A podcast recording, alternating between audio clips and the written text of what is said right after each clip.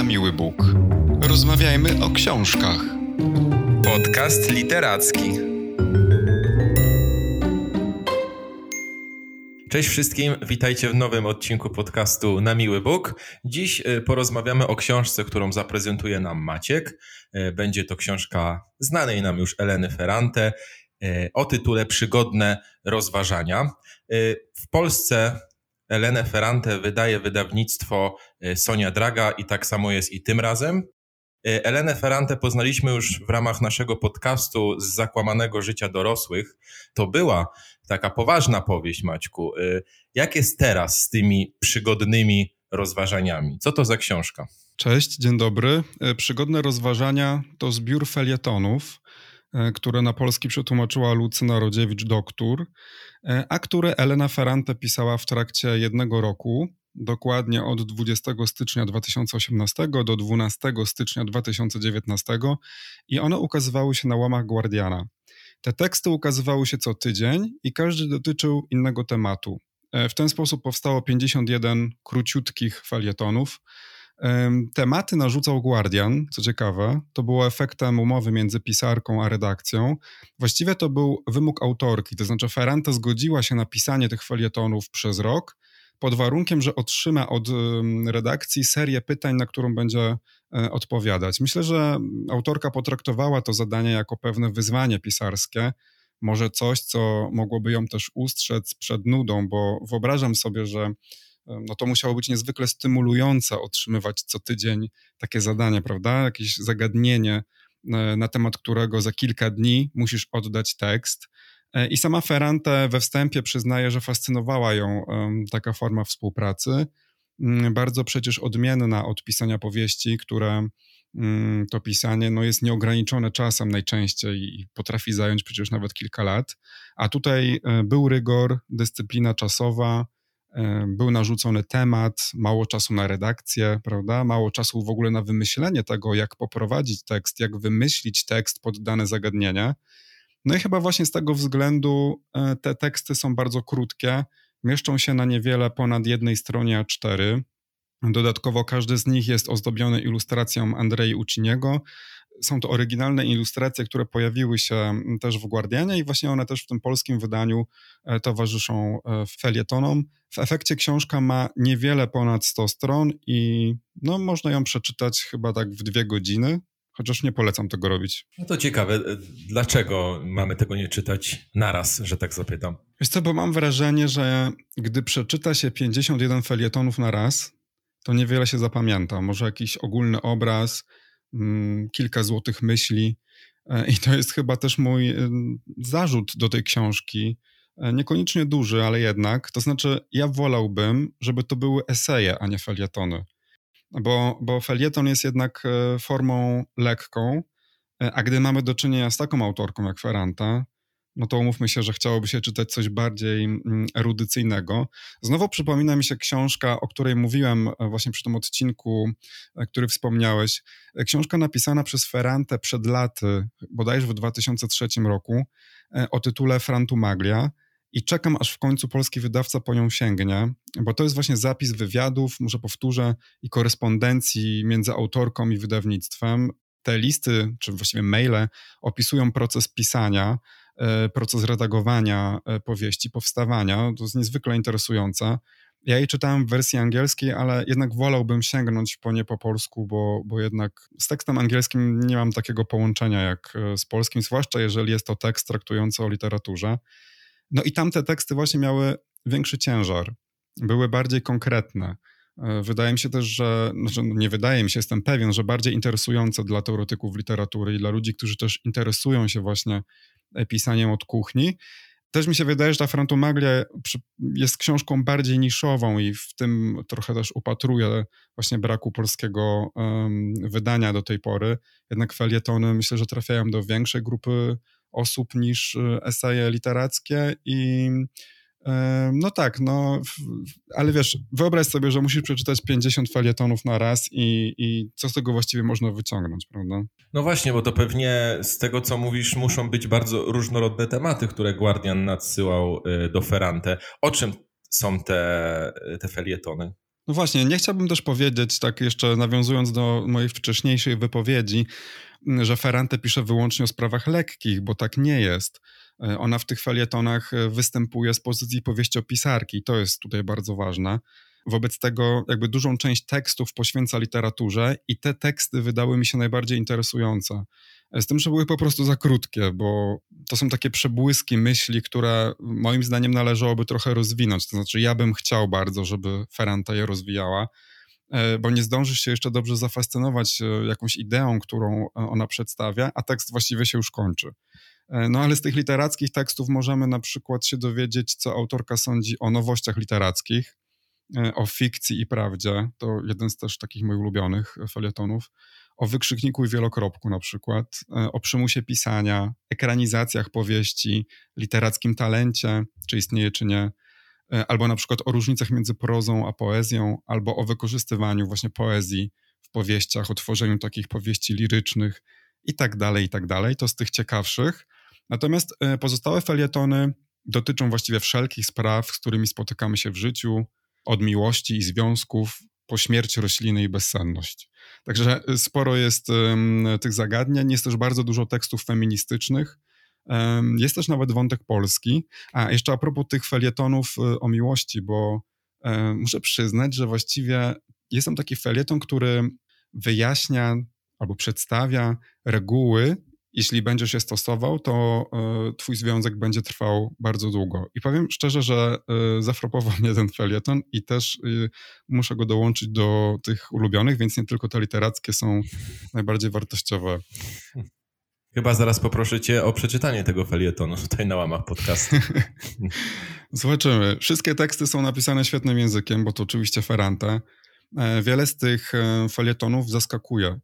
E, na przykład, gdybym zadał ci temat Szczęśliwe dzieciństwo. O czym byś napisał? O kurczę, myślę, że standardowo wróciłbym do czasów e, domu rodzinnego, do jakichś miłych, dobrych chwil, które mm. przychodzą mi do głowy. No właśnie, i, i, większość z nas pewnie podeszłaby do tematu e, podobnie, czyli dosłownie.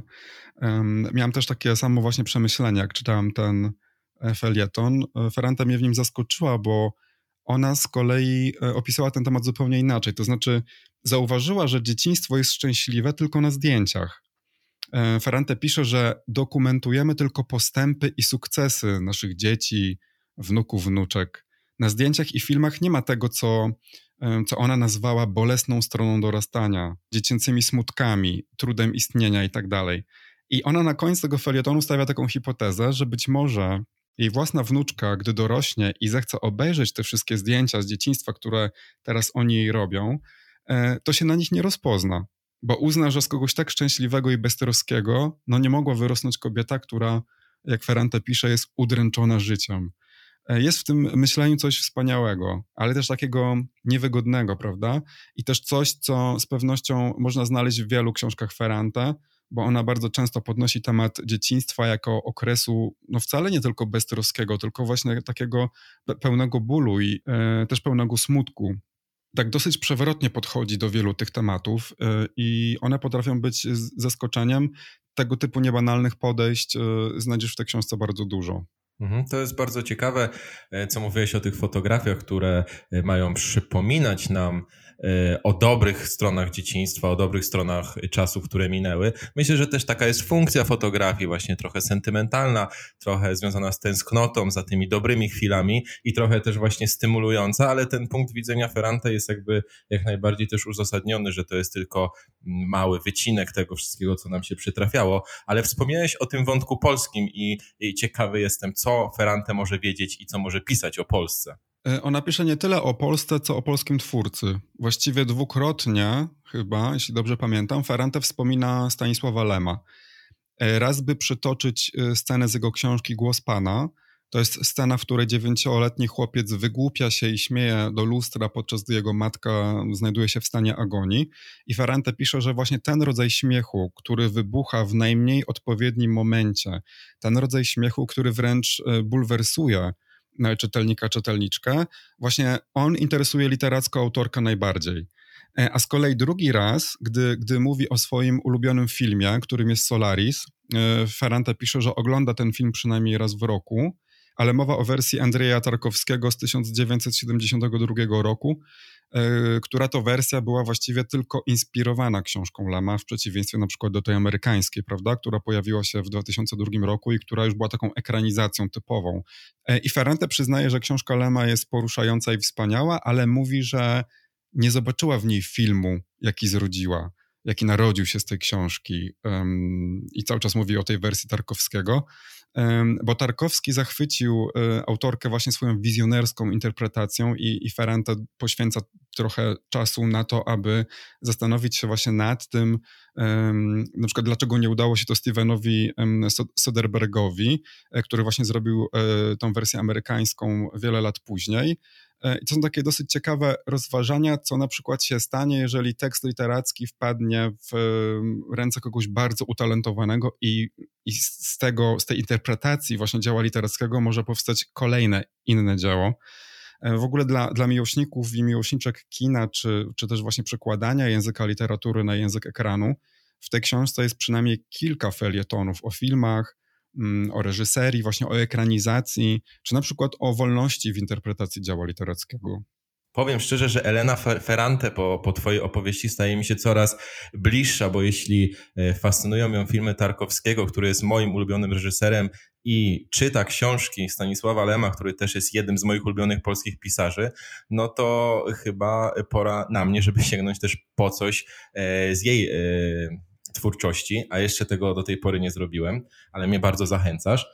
Ale zastanawiam się, czy jeszcze może z tej książki y, wyłania się jakiś obraz samej autorki, która przecież y, w kulturze funkcjonuje nadal jako y, taka enigmatyczna postać, której ani nikt nie widział, ani nikt prawdopodobnie nie słyszał w publicznej przestrzeni. Zastanawiam się, czy ona tam zdradza swoje przekonania wprost.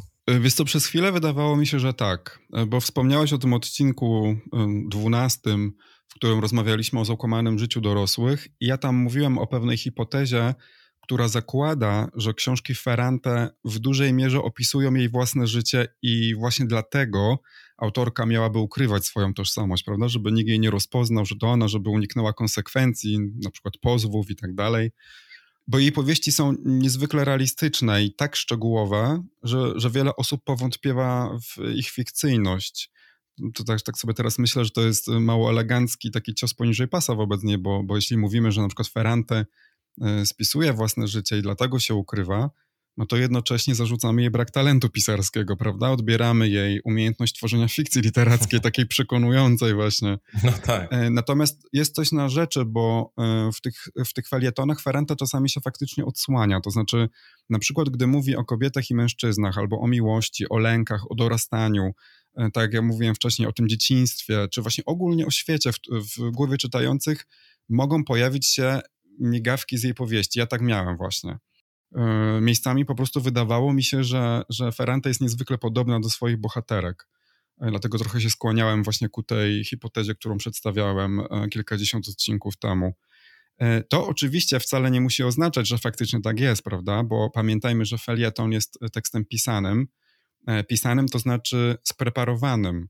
I on również może być kreacją literacką. I tutaj właśnie jest zwrot akcji, bo, bo zacząłem myśleć o tym, że wyobraźmy sobie taki szalony plan autokreacji, w którym na przykład pisarka nie wychodzi z roli nawet wtedy, gdy pisze artykuł w gazecie albo udziela wywiadu.